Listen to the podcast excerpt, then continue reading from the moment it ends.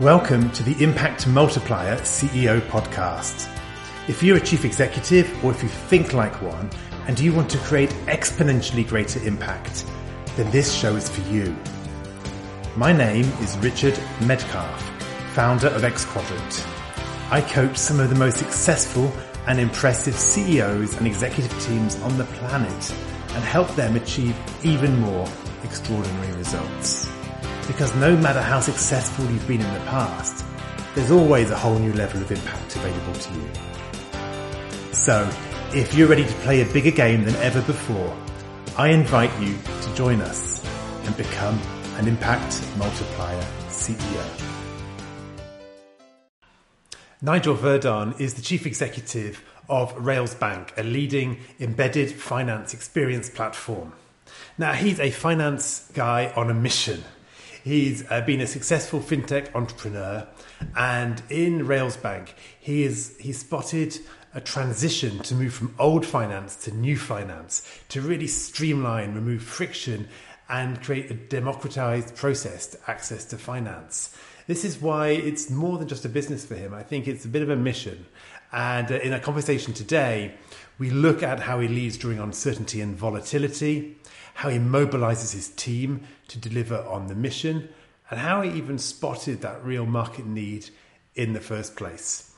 Nigel is a very seasoned and accomplished executive, and he's up to really interesting things with Railsbank.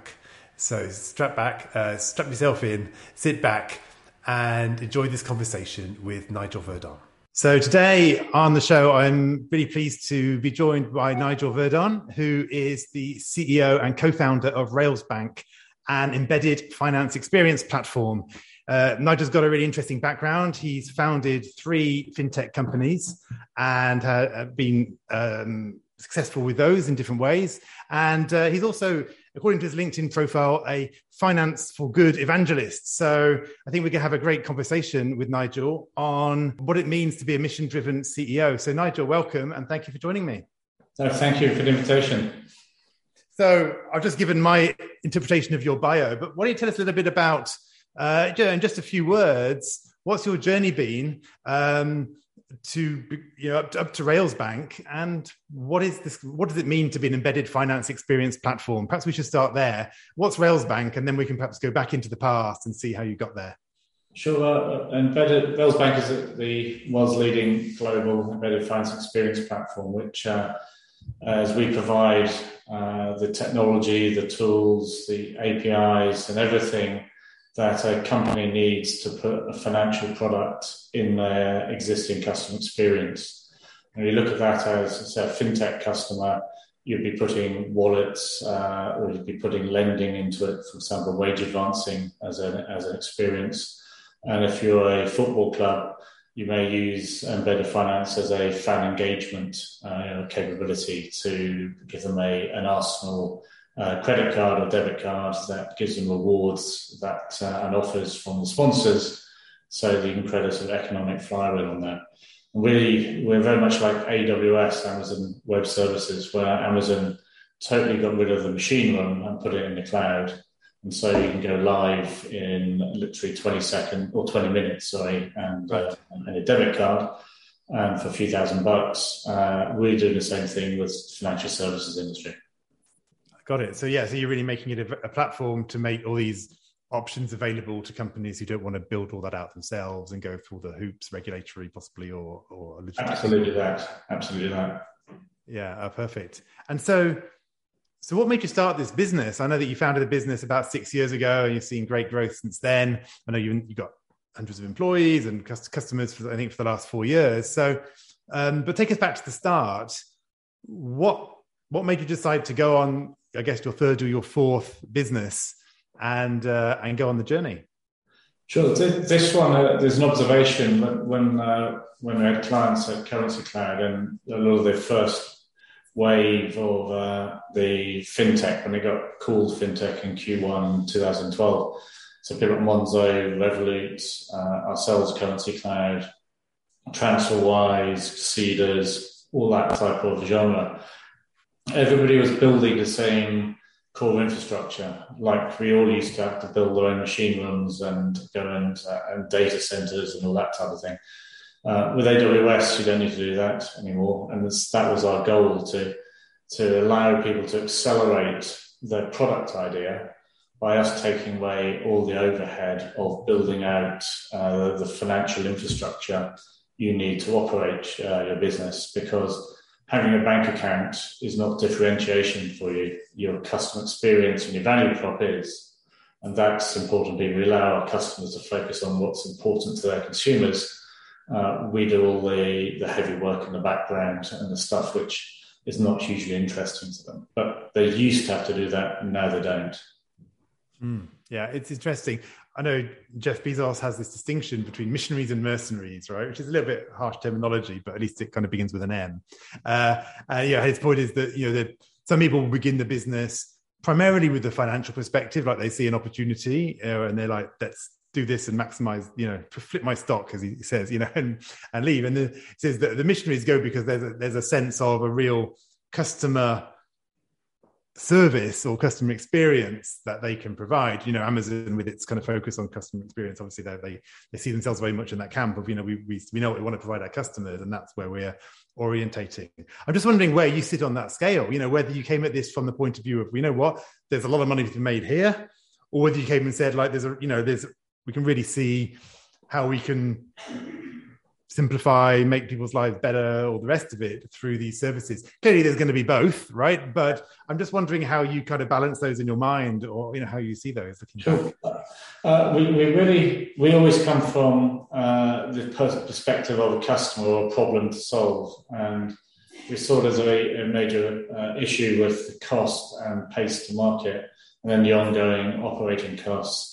So we thought that is something we can solve out of it. And, uh, other philosophy behind if you build a great thing that people buy because you solve a real world problem and, and uh, people need that, uh, you'll build, you'll make money. It's a simple, it's a consequence of building something good that people want to buy.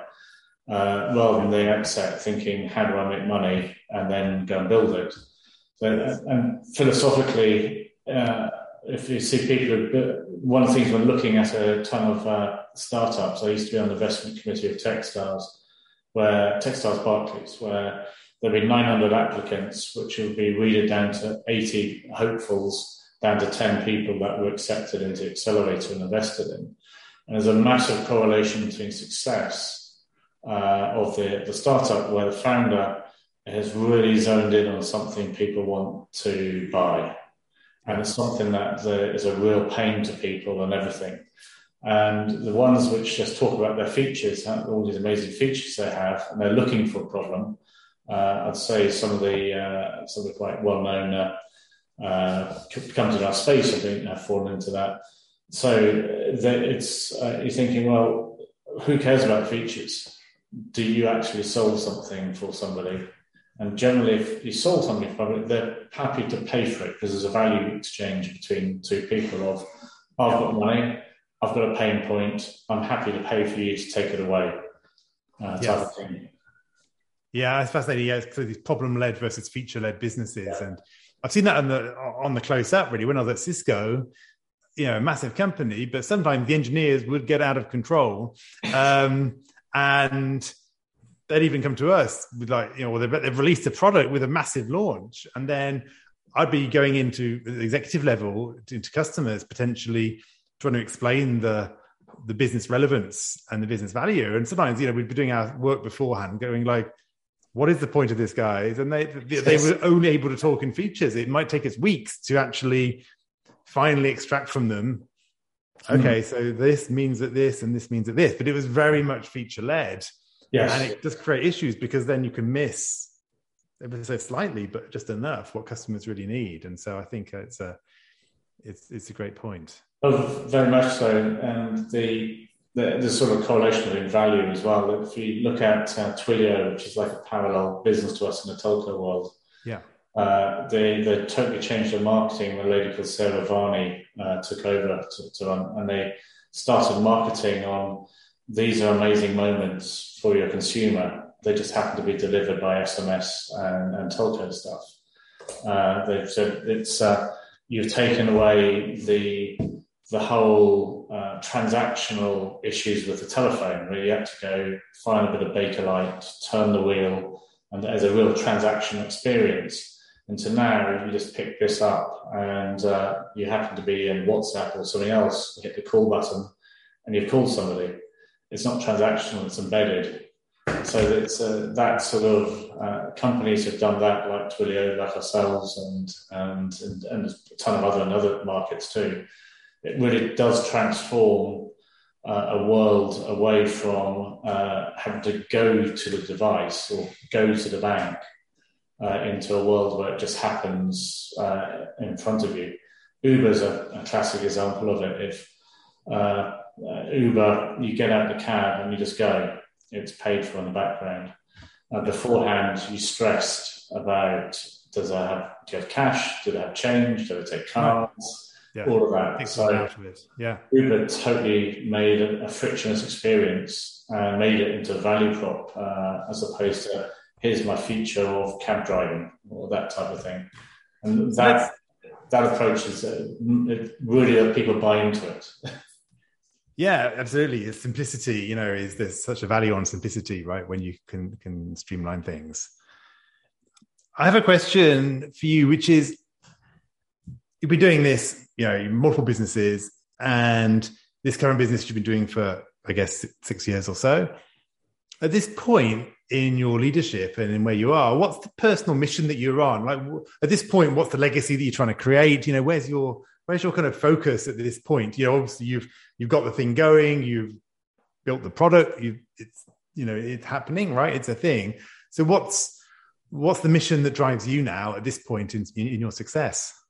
Sure. We, we have a view that uh, uh, finance should be an amazing experience anyway, and you shouldn't be dictated in what you do by finance.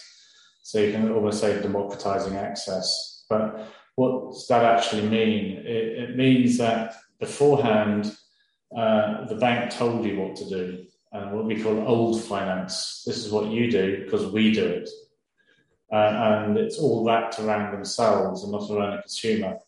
I think by by taking finance uh, to uh, to where it's relevant at the person's life or the customer journey they happen to be in, like the Uber example I used, you then taking finance and wrapped it around the consumer, and you made the consumer at the centre of everything rather than the bank being the centre of everything. And it's getting that mission out there, then you democratize access to it is relevant when you actually need it.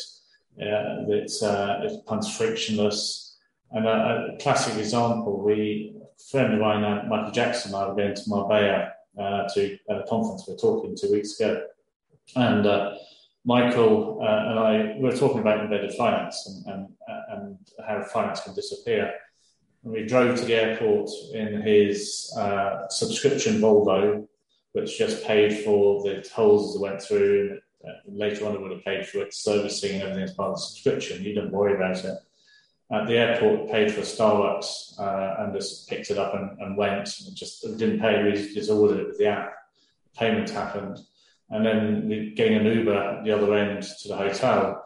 Same thing. It's just we ordered Uber. We didn't touch money. We didn't touch a wallet. We didn't uh, take a credit card out. It all just happened yeah. And having that, uh, and it made the experiences that people enjoy, which is getting somewhere, uh, absolutely frictionless and non-stressful on the money side of things. So it's the uh, our concept behind this is experience drives everything with the consumer. Why did why is the world made finance so difficult? And if we make it easy, we can also democratize access and ease of access and then when you take it into uh, the world of, say, uh, say Southeast Asia, where there's about uh, 400 million or so unbanked people, 400, 600 million, mm.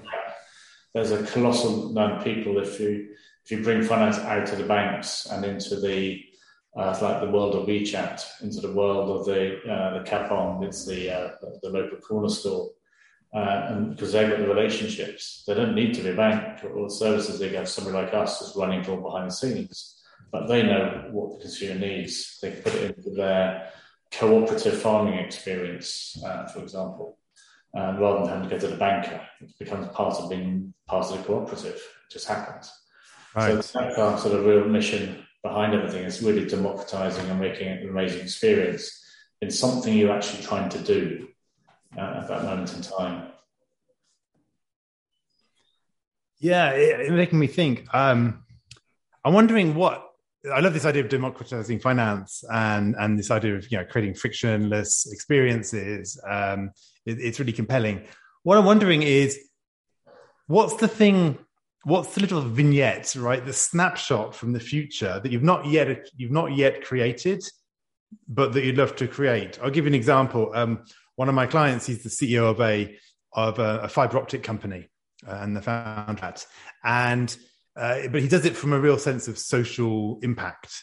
So his point is anyone can sell a fiber connection, but what I want to do is is transform the way that cities engage with the internet and create new opportunities and so forth. And so for him, he was always guided by this idea of wouldn't it be amazing if you know there was a like a, a, kid in an underprivileged family in this place in you know underprivileged place who was able to create uh, an amazing career in online gaming because he had access to the world's fastest fiber infrastructure and was you know in a in a in a hub which supported that and so forth so he he had this kind of image in his mind of this tiny little snapshot of what would be an incredible thing to create in the world as he went about building his business and what was amazing is that's happened um mm. you know it, it, came about you know they, one of the players who he, they deployed, they created a gaming hub, and you know this kind of stuff started to become very real. So I'm just kind of wondering, pushing your thinking a bit, you know, as you think about all those areas about creating frictionless finance, creating this infrastructure for people,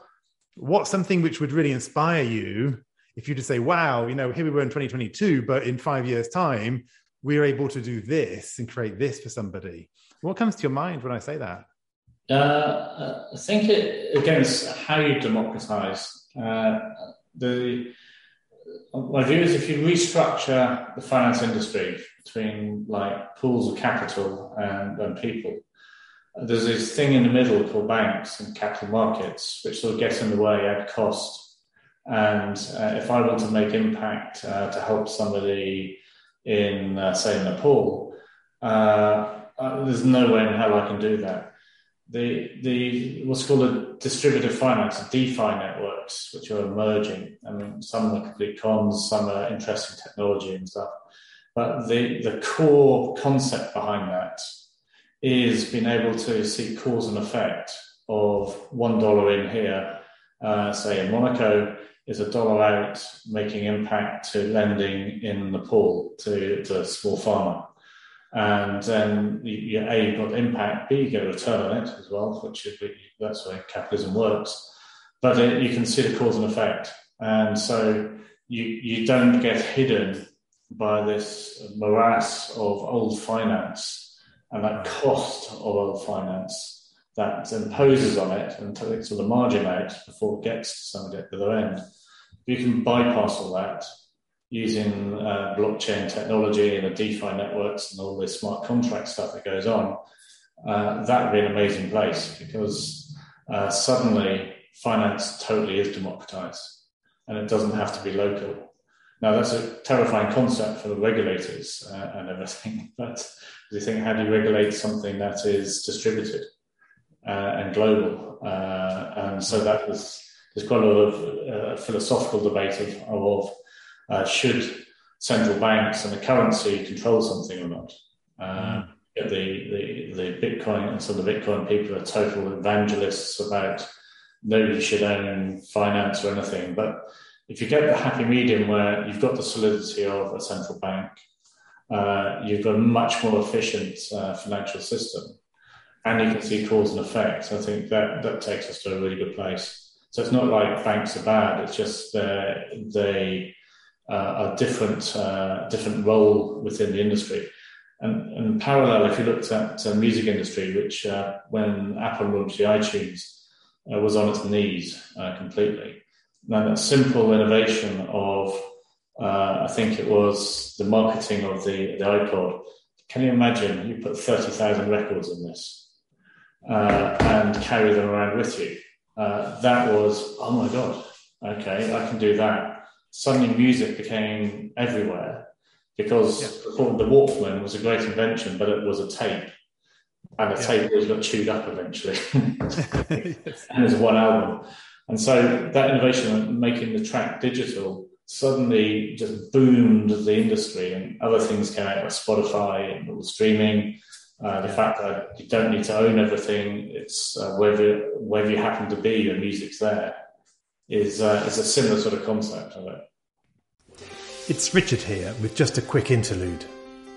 If you're serious about multiplying your impact, I have a free resource that you won't want to miss.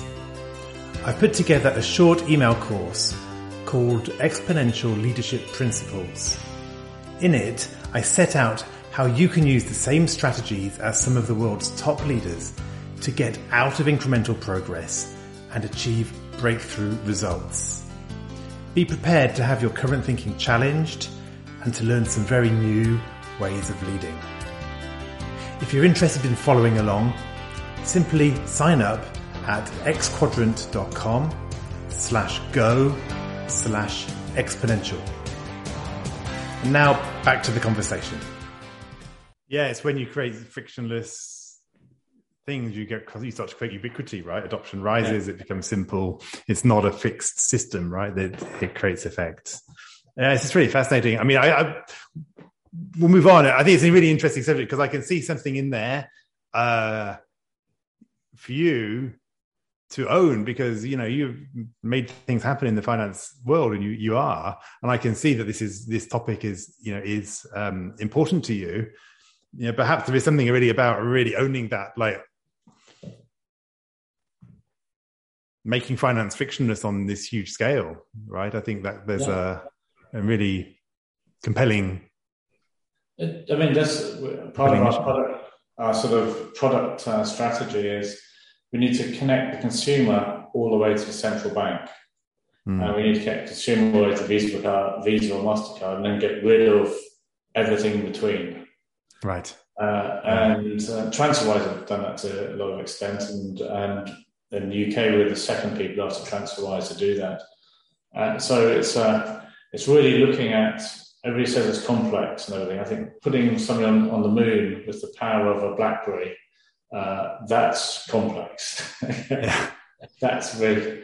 I think changing stuff in finance because it's got regulation stuff. That's not complex. It's just thinking it through and figuring out how you can get it to work. It's uh, it's, mm. it's, not like uh, NASA and, and, the moon land, the first moon landing on like on technology, which is uh, today just taken for granted. If you see what I mean. Yeah. So, so it's a, uh, it's it's just just like everything. Don't believe it's a a big uh, task that can't be done it's like the first person looked at Everest thought that's quite big.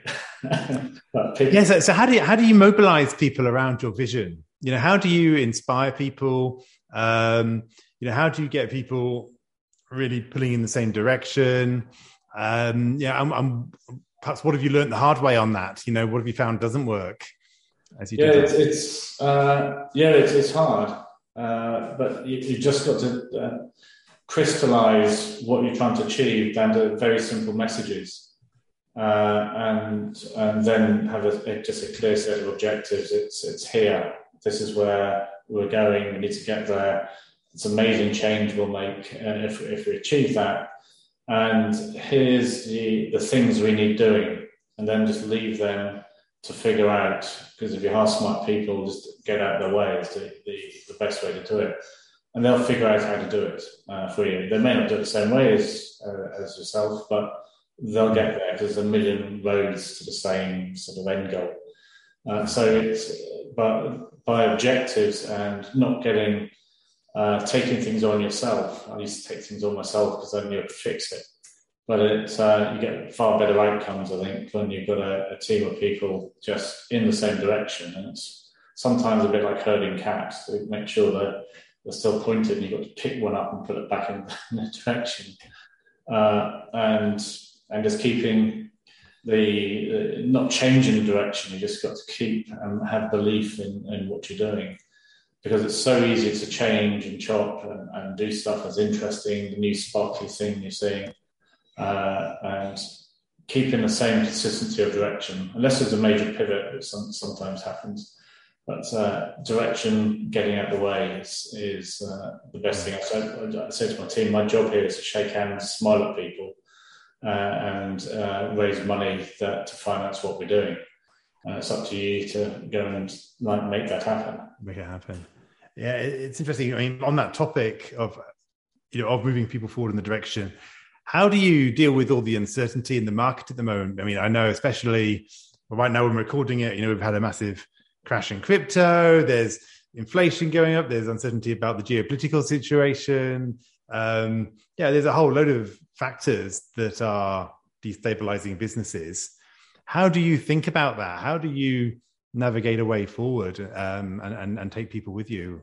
Surely there's there's sort of fairly well understood playbooks for like growth bull markets, uh, unknown markets, um, and unknown markets. It's really about uh, if you're in our sort of stage of business, growth stage businesses, is you've got to dust off the efficiency uh, handbook or playbook, uh, which is very much about give yourself uh, 12 to 18 months runway of capital, uh, double, double down on core product, get rid of new exciting stuff that you might be doing, uh, and then focus where the revenue is and where the customer is. And it's just, it's probably a good discipline to do that anyway, uh, once in a while. So the, the market forces you to do it as well at this time. So it's a, it's an efficiency and, and focus play that you must be uh, able to do and also make the decisions to to to any change you've got to do uh, to, to get there. So they say we're not hiring anybody, or uh, we've got to reduce cost by X, Y, and Z. So we won't do this. Uh, we've had to let some people go, uh, and we'll cut back on plants being plants in the office or something. Goldman, you can tell when there's bad stuff coming because the fruit trolley used to disappear off the trading floor. the fruit disappears, you know. okay, we're, uh, uh, the the powers that be uh, seem to think there's a bear market coming. So it's, but there is a playbook generally for doing that. And having experience, uh, myself, and my team have been through a ton of downturns since the 1990s. And, and if you read the, you probably heard a guy called Nick Taleb who did the, the book The Black Swan he was a, an options trader writing insurance on events that would technically never happen, but every six years they tend to happen with his black swan events. So every six years he makes a ton of money, and then he's got okay money in the uh, the, the fallow years, where it's a good years for other people, a fallow for him. But it's uh, he's got that contrarian uh, way of looking at stuff. So it's it's and if you but if you don't make decisions uh, and you uh, you try and overthink things too much and you get into so much analysis and everything, that's when you tend to go bust. And there's uh, unfortunately a lot of, at this current moment, there's uh, a ton of companies up for sale. Uh, you'll see uh, companies uh, that are starting to, out to sell, but they're actually going bust at the moment. So that's a, a, a consequence that happens, but you've got to be brave and make decisions. And yeah. sometimes decisions wrong, but don't don't worry about it because the no decision is worse uh, than the wrong decision. The wrong decision you can change, in, generally uh, on that. Yeah, I, th- I think the um, that efficiency focused playbook it's helpful because it's like a breathing, it's like a living organism. You know, you have moments of expansion and moments of, of contraction, seasons. You've got spring and, and, and autumn. You know, pruning, and I think it's um, these cycles do come and I think it's helpful. I mean, I, I, have a term which is you know scale scale back to scale up, right? Which is yeah. You have these seasons of growth where you try things, you experiment, you, yeah. you get things out there, and that's good. But there comes a point where you know you need to actually go, okay, let's consolidate prune those branches, you know, the ones that are less fruitful, we can get rid of, bring it back down, and gives yeah. more energy for what's left, right? Um, I've done it myself, you know, in my tiny, small scale business, I, I, do that as well. You know, this thing here, do I need to be doing this anymore? No, you know, do we need to be doing this? Possibly not. And it brings back to a healthier, healthier course. I think you're right. It's, it's a, it's an important discipline. Um, and then I think decisiveness.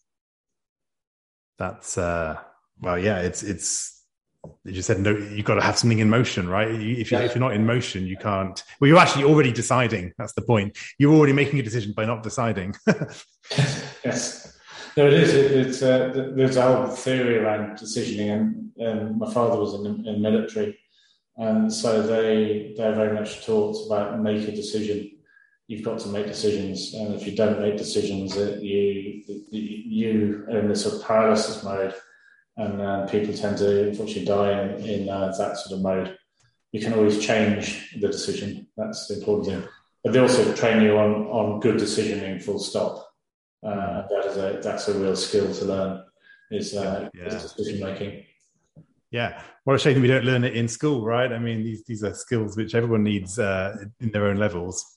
Um, that's, another question for another day. Let's let's move on to our quick fire questions. Um, what's the favorite quote that you perhaps you know you live by, or that you you you bring out a lot in your own leadership? Uh, it's going to make decisions. so it's uh, it's make a decision. Don't worry about making the wrong decision. Uh, uh you can change it, and we're not in an industry where anybody dies if you make the wrong decision, uh, like a, a, doctor, that's hell of a pressure on them, or in the military. But we're in finance, so you can do some money, but people will carry on living. So, uh, so make, just make a decision, change it if it's wrong. Yeah, perfect. What about a favorite app? Often we have an app or something on our phone that we find particularly useful, particularly makes us particularly productive or whatever. Is there anything that you can't do without? Spotify. Spotify. it's Spotify. I, uh, I've, I've, been a musician all my life, and I collect guitars. I, I make them, I play them all, all over the world, and uh, I have a parallel uh, sort of like uh, all my a ton of my friends are in there as professionals in various parts of it. So Spotify is the thing that just keeps us connected. Uh, and discovering new stuff every day. It's, it's a yeah. tool. That's fascinating, actually. I, uh, I, you might know I, I run a CEO mastermind uh, group and community, and uh, we're meeting next week actually. Um, and I'm going to take a guitar with me, I think, because there's so many of these people play guitars. Uh, I play guitar and, and so oh. forth, and, and uh, it's fascinating. It seems to be a thing. Uh, CEOs and guitars. I must. I should do an episode on it. one person should get guy called David Solo, who was I was at Swiss Bank, or he's one of the senior guys there but he's a senior guy at the age of like 30. Uh, and then he, he became the CEO of Global Asset Management, GAM, which is a big, huge asset manager. He's, he's a phenomenal guitar player as well. so that's, that's one you should definitely get. Yeah, excellent. Uh, what about a book that's really influenced you? Uh, I think it was uh, it was Jack Kerouac on the road. I just like the craziness of it and, and it's just a, a, good story of interesting stuff. And uh, I've gone on the road, as you might say, on sort of trips and things, and quite, quite a few times in different parts of the world. But uh, Jack Kerouac on the road, and another one, uh, Big Old Man the Sea by Hemingway, and it's just the interesting thing. You see Hemingway's life uh, and what a, a, sort of like a complete uh, alpha male type person can write something as amazing as Old Man the Sea. It's an amazing novel. Great. What advice would you give your 20 year old self? Uh, the advice I give my 20 year old self is, is yes, uh, if you've got the idea, stand up for it more. Uh, but have more belief in, in uh, some of your ideas. Just have more belief because it's the, the belief in things that really takes stuff forward. Yeah, believe more. Fantastic many of our guests on the best guests on the show come from referrals. So I'm just wondering, you know, is there anybody you know who inspires you, a CEO who's up to great things in the world, you know, who you think would be a good, you know, somebody you know who would be a great guest for the podcast? Yeah, uh, there's a chap called uh, Charlie Delingpole, who's the CEO and founder of Comply Advantage.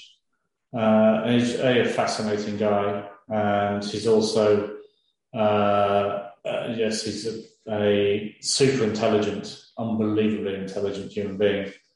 And so he's, he's a he's a uh, he's quite a wonderful person. Uh, and another person you might want to talk to is actually my board. She's not a CEO, but she was the COO of Snapchat, the COO of Instagram, and is on the board of Lululemon. Uh, Emily White, one of the original people in Google, uh, as well. So, so it's got a fascinating story of, of how you scale these type of businesses. Right. Yeah. Beautiful. Thank you for that. So finally, was one of my favorite questions. How much, no matter how much we've achieved, there's always a next level to get to. So where does Railsbank go from here as a business? What's next for Railsbank? And then how's that going to change how you need to lead differently and the role that you play in the business? Sure. If uh, our ambition is to have the uh, to be a, a, company the same sort of scale of AWS uh, and powering and being the infrastructure behind uh, anybody doing finance, so whether it's a sports club like Arsenal or Man United monetizing 1.1 billion fans they have, or whether it's a small startup with a laptop and lots of coffee uh, we want to be the place where they'll, they'll sit on. What's that mean for me? Uh, it could be a public company, and so it'd be uh, an interesting change to. Uh, I've run three big private companies, and going to be uh, running a, a, public company might be quite interesting. I'd have to figure out skill sets, but I've just hired the chairman of Mastercard, former chairman of Mastercard, who took Mastercard through the flotation uh, there for 15 years uh, a guy called Rick Haythornthwaite, who's CEO of Invensys, um, Lucerpa Cement, and others. Uh, so that's uh, hopefully he's a mentor uh, to me to be able to take through to what A is like to run a public company because he has, and take a company through flotation. Fascinating. Brilliant. Finally, if people want to find out more about you or about Railsbank, how do they do that? Sure. I'm the only Nigel Verdon on LinkedIn, so please reach out. I do uh, look at everybody who does reach out. The ones that get rejected, unfortunately, are recruitment uh, consultants uh, and uh, and software companies. There's billions of software companies trying to do, do apps for you. But uh, yeah, I, I, look at everybody coming in, so it's a 99% chance I'll say yes. Beautiful. Hey, Nigel, it's been really fascinating. You know, it's been great to find out that you know this company. Frankly, I didn't know about you know until we first started getting in touch. And you've got you know you're going to be the next AWS. So I'm pretty glad that uh, I've discovered it. I think it's fascinating. You know, your vision for um, for creating frictionless finance, for you know, reducing the overall cost of the system, for allowing people to have experiences and do that without having to worry about uh, the the transactional component of that I think is it's really inspiring, and I think you know you've given some really great uh, points around uh, around you know dealing with uncertainty a little bit about scaling back to scale up uh, to make sure we're being decisive uh, and so many other things. So just thank you for the time you've you've spent to to share all that with us. No, thank you for the invitation. It's very kind to, to reach out and and ask to to join the, the podcast. Well, we'll look forward to uh, following um, the news of Railsbank as it continues to grow. So thanks, Nigel, and speak soon. I hope you enjoyed this conversation. Now let's talk about you.